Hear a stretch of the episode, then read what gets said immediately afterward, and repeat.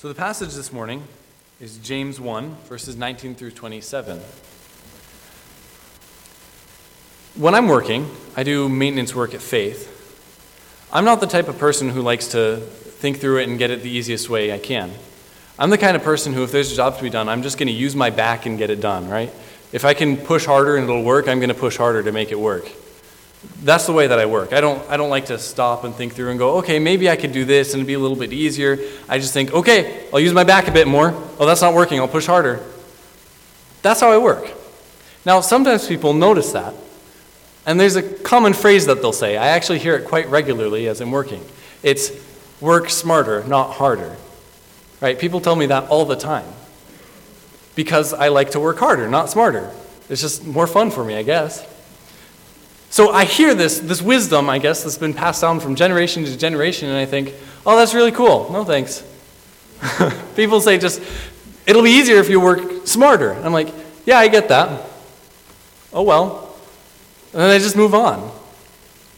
Right? They're, they're giving me a way that they think you can improve in this area. They think you can, I don't know, maybe it'll be easier for you, less hard on your arms or your back. And I see that, and I see the truth in it, because sometimes I genuinely think of a way that would be easier, and I just decide not to do it. But I don't, I don't follow the instruction.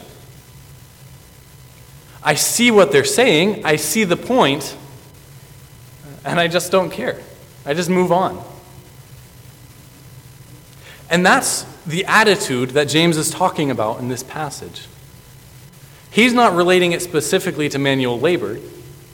He's relating it to our spiritual lives.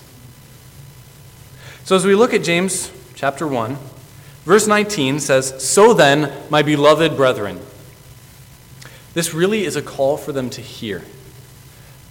There's a couple ways you can translate the so then. Some people say now, some people, uh, or it could be translated now, but it's really just saying listen. It's saying, My beloved brethren, I want you to pay attention.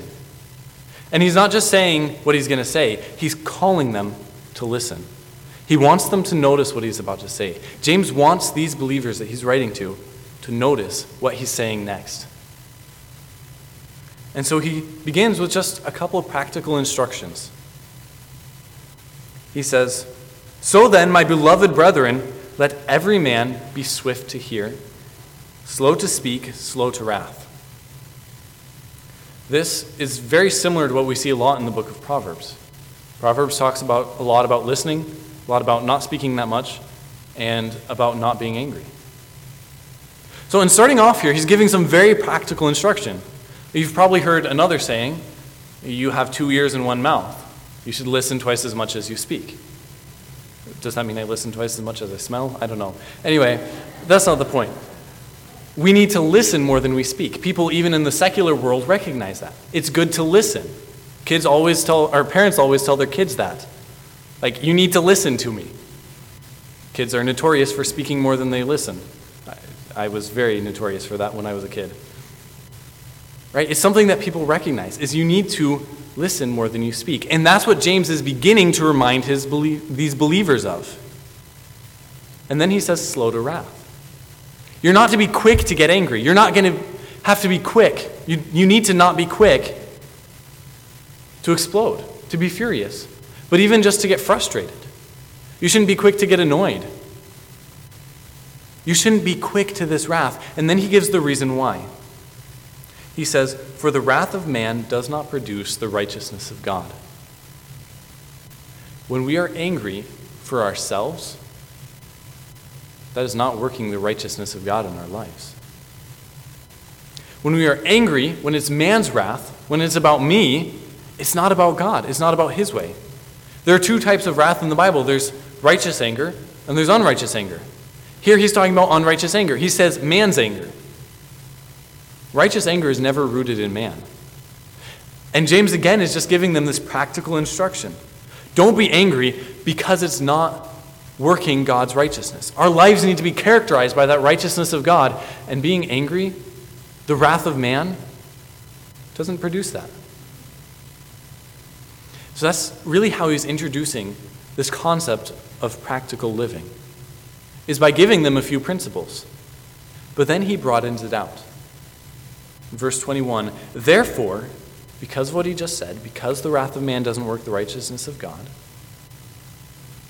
lay aside all filthiness and overflow of wicked, wickedness. These words, uh, filthiness and wickedness, are about two of the most generic words you can get. Filthiness is anything that's unclean, and wickedness is anything that's evil. Right? He leaves it very broad. He says, You see this, this practical instruction, don't be quick to anger, don't be quick to wrath, because it doesn't work the righteousness of God. And so, lay aside anything unclean and lay aside all overflow of evil, all abundance of wickedness that is currently in your lives. We see the righteousness of God that we want to produce in our lives, that we want to have evident in our lives. And we do that by laying aside this filthiness and overflow of wickedness. But again, that's still very vague. But he describes further in this verse how to do that. He says, and receive with meekness the implanted word. That's the opposite. It's the twist. Instead of having this filthiness, instead of having this overflow of wickedness, we're to receive the word. But we're to receive the implanted word with meekness. The implanted word is something that was I was kind of scratching my head about for most of the week. What does it mean, the implanted word? Right? What's the word implanted in? It's implanted in a book, on a, some pieces of paper? Is it implanted in my life? But how is the Word of God implanted in my life? Through Bible study? I, I was trying to think of all kinds of things, but then finally I started to, at least I think, understand it a little bit better. We have the gospel of Christ that was brought into our lives. We have the gospel of the Son of God that was put into my life so that I stand before you redeemed. And it's through the Word of God, right? And that's what he says later it's able to save your souls. That's what the Word of God accomplishes. This powerful Word of God, this scripture that we already have, we need to receive it. Now, I have a Bible in front of me right now, right? I'm, I'm holding this Word of God. Somebody, this was a gift. Somebody gave it to me, and I received it. So therefore, I am all set, right? Close, done. Have a good day. I received the word. That's not what he's talking about, though. And that's what he begins to describe in these next few verses is how to receive the word. What does it look like to receive the word? There's still the idea of meekness, though, but I'm going to come back to that. So keep thinking about what it is to receive the word with meekness, with mildness, with humility, and I'll come back to that near the end. So then he says, receive the word, but be doers of the word and not hearers only. He immediately addresses an, ob- or an objection or a claim that the believers might make. Well, I am receiving the word. I'm going to church every Sunday. I'm hearing it all the time. That's receiving the word, right? That's not receiving the word. And that's what James says. He says, we're not just to listen to the word, we're to live it out. It's easy for the word to be something that just goes into our lives all the time that we listen to. And we can say, Oh, I'm receiving the word. But James isn't content with that. He's not fine with you just saying, Oh, yeah, I heard a sermon last week. He wants to see action, he wants to see practical living. He's saying, when you receive the word, true receiving of the word is living it out. And then he says, not hearers only, deceiving yourselves. Why is it deceiving yourself to only hear the word? Well, in homiletics, which is learning to preach, we're always told you, you make a claim and then you give a good illustration to help people grasp and understand that claim. Well, I think, I think that James went to Jerusalem Baptist Bible College because that's what he does. He gives his claim. He says, Be doers only, or be doers and not hearers only. And then he gives an illustration. He says, Because if anyone is like a hearer of the word and not a doer, and then he's explaining why it's deceiving yourself. He says, He's like a man observing his natural face in the mirror. Right? You wake up in the morning, you go into the bathroom, you look at the mirror, and you look at your own face. And he says, For he observes himself, goes away, and immediately forgets what kind of man he was. Now, I'm going to give an illustration of James' illustration. So at college, we have a rule that our beards need to be trimmed if we have a beard. And we're theoretically supposed to trim it every single day. Now, I often have a habit of during the school year waking up, going to the bathroom, looking at my beard, and thinking, I need to trim that soon. I can do that later. And then walking away, thinking, ah, I have stuff to get done this morning. I don't have time. I've got this at this time. I've got this at this time. And then not trimming my beard. Then the next morning, I wake up and I walk into the bathroom and I go, oh, that's right. I was supposed to trim my beard. Ah, I should do that today. Maybe this afternoon. Then I'll go and I'll keep doing that for several days, probably a week, and then think, okay, I really need to trim my beard now. And then maybe trim it up just a little bit and do it again the next week. Right? I'm looking in the mirror, I'm seeing something that needs to be done. I'm seeing, oh, my beard's a little scraggly today. And then I'm saying, I'll do it later. And I'm doing exactly what James says. I'm forgetting everything that I just looked at. In, when afternoon comes, I'm not thinking, oh, I need to trim my beard this afternoon. I'm thinking, oh, what'll I do this afternoon? Right? I'm not, I'm seeing something. I'm seeing an issue, something that needs to be addressed. I'm seeing an action that I need to take. I'm seeing a principle, a principle of trimming my beard, and I'm just leaving it. I'm looking in the mirror and going my way and forgetting what kind of man I was. And really, that is deceiving yourself because throughout the day, I'm thinking I'm all good. I'm not thinking there's something I need to be doing. I'm not thinking, oh, I have this, this thing that needs to be done. I'm deceiving myself and thinking I'm all set for the day. I'm deceiving myself and saying I'm good to go when in reality, I'm not. And that's why it's deceiving yourself. Because if you hear the word, there's action you need to take. But if you don't take that word, if you don't take that action, you're saying one of two things. You're either saying, No, I'm actually good. I don't need to take that action. Or you're saying, I don't care enough about that action to take it. And that's where we get into the idea of receiving with meekness the implanted word. Because how proud is it to look at the Word of God and not take action? How proud do you have to be to look at principles from Scripture, to look at what God has said, to know that there's action you need to take, to see application, sometimes even very clearly made in Scripture, and to not do it? How proud do you have to be to sit under the teaching of the Word of God and not diligently apply it to your own lives and think through how you can take that and live it out. You're not thinking about serving God. You're not thinking about what you should do. You're thinking, I'm all good. You're thinking, wow, that was a good sermon. Okay, time for my day. You're thinking, all right, I read my Bible for the five minutes this morning. Now it's time to get on with actual life.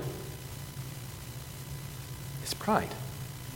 And that's why James says we receive the word with meekness. Because meekness and humility recognizes that there's work to be done. Meekness and humility recognizes I need to take action based off of this. And so the only way we can receive it in meekness is by acting out what we're seeing, is by reading the word and living it out. That's the only way we can meekly accept the word. And then James is talking about this in verse 25 he gives another contrast. He says, But he who looks into the perfect law of liberty and continues in it, and is not a forgetful hearer, but a doer of the work, this one will be blessed in what he does. He says, instead of looking in the mirror and not changing, when you look into the Word of God, when you look into that perfect law of liberty, you need to continue in it. When you look at the truths that God has given down to us, and you live it out, you will be blessed. Because you're not forgetting, you're not deceiving yourself, you're not thinking you're all good, you're not acting in pride, but you're truly serving God. Because you're seeing the principles of the Word and you're acting on it. This is so practical of a passage. He's just bringing it back down to earth. You see the Word, you do the Word, right? Monkey see, monkey do. We see the Word of God, we do what we see in the Word of God. It's as basic as that. That's what we need to do. And then verse 26 If anyone among you thinks he's religious and does not bridle his tongue but deceives his own heart, this one's religion is useless. I, am sure we've all met that person. You talk to them and you're trying to share the gospel, and they're like, Well, I'm a religious person, but I don't go to church. Like, you know, I'm a religious person, but I find my religion this way. Or I, I think I'm pretty spiritual. They think of themselves as religious. But then you look at their life. That person doesn't go to church. They don't read their word or the word of God. They don't fellowship with other believers. They don't repent of sin. They don't turn away. And let's even take it a step further. Let's say this person thinks of themselves as religious because they go to church, because they read their Bible. This person thinks of themselves as religious because they spend their time in the Word every single day, because they gather with believers Sunday morning, Sunday night, Wednesday night. But then what he says is if they don't live it out, and he gives a specific example of bridling your own tongue. He says, if you're not going to exercise self control, if you're not going to control your speech, which is such a basic command from Scripture, then you're deceiving your own heart again. You're saying, I am such a religious person. I'm going to church every single week. Man, that's so cool. But then you're not living it out. You're deceiving yourself again. You're saying, all I need is to go to church. You're saying, all I need is to go through the actions. You're saying, all I need is to put up a superficial facade of religion, and that's enough. I am so religious. But James says, you're deceiving your own heart, and that religion is useless. Useless is a pretty strong word. It's good for nothing. It doesn't profit, it doesn't help. Saying you're religious and not living it out is pointless. That's what James says in this passage. This one's religion is useless. And then, verse 27, he gives the contrast again. He says, You might say you're religious and not live it out, but that's useless. But pure and undefiled religion before God and the Father is this he says, This is useless religion, but this is pure religion. This is bad religion. This doesn't accomplish anything, but this is real. This is the real stuff. This is right. This is what it should look like. And he says, It's to visit orphans and widows in their trouble and to keep oneself unspotted from the world. Now, that doesn't mean that if you don't know any widows or orphans, you're in trouble right? I didn't know any widows or orphans growing up, I don't think, so I guess I didn't have pure religion. That's unfortunate. Well, he's not exactly saying that. He's giving another example of religion working itself out. The pure religion from the heart going to the outside, in service, in acts. And he's saying, there's a widow, there's an orphan, people that need care, people that need help, people that need service. Pure religion serves them. Pure religion helps them. Pure religion even just visits them. Because real religion works itself out so that it goes to action. You can have action without a heart. You can say, I am going to church every week, I'm reading my Bible every day, and you cannot have the right heart behind it. But you cannot have the right heart without action. If you have the right heart, you're going to act. That's pure religion. And so that's what he says. And to keep oneself unspotted from the world. Just practically, again, separating yourself from the world. Separating yourself from the world's ideas. Not letting it taint you. Not letting it affect your life. But instead, living for God. And acting it out. That's what James says real religion is. It's not just going through the motions, it's not just doing something on the outside, it's not just saying something, but it's true service, it's true action. So, how does that come to bear on your life? Well, really, my application is that you need to apply. that's, that's what James says.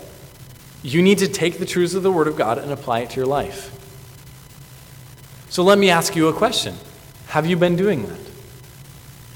Let me ask you another question Have you been faithfully doing that? Let me ask you another question Have you been living out where you've been convicted?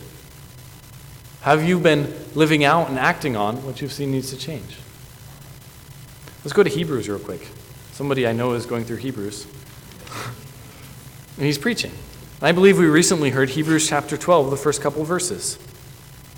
Says, Therefore, we also, since we are surrounded by so great a cloud of witnesses, let us lay aside every weight and the sin which so easily ensnares us, and let us run with endurance the race that is set before us, looking unto Jesus, the author and finisher of our faith, who for the joy that was set before him endured the cross, despising the shame, and has sat down at the right hand of the throne of God.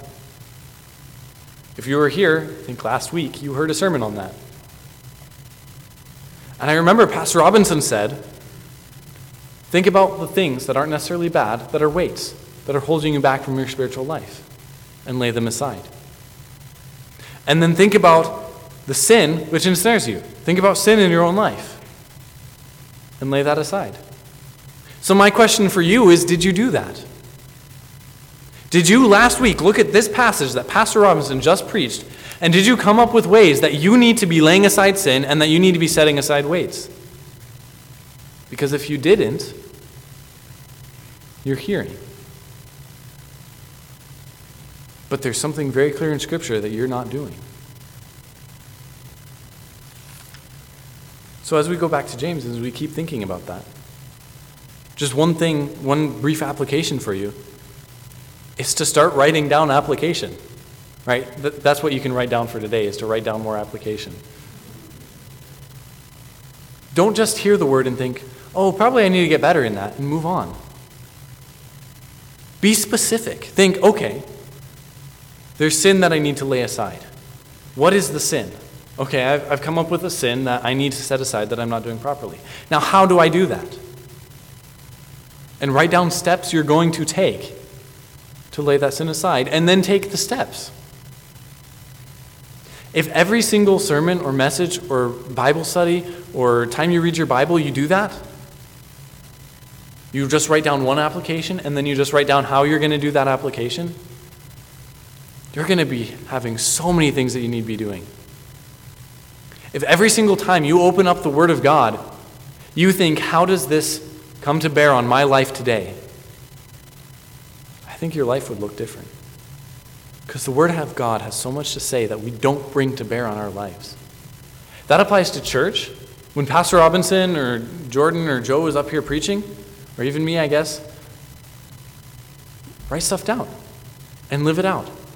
When you're doing a Bible study with some friends, brothers in Christ, sisters in Christ, write stuff down. Again, specific. Write down steps you're going to take.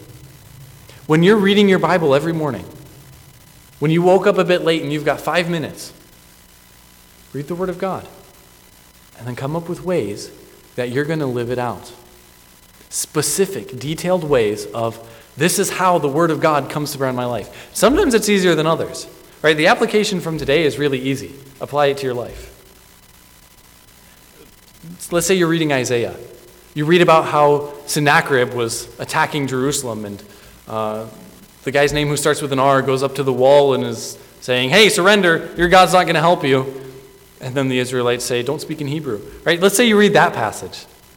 Sometimes it's a little harder than others to come up with that application.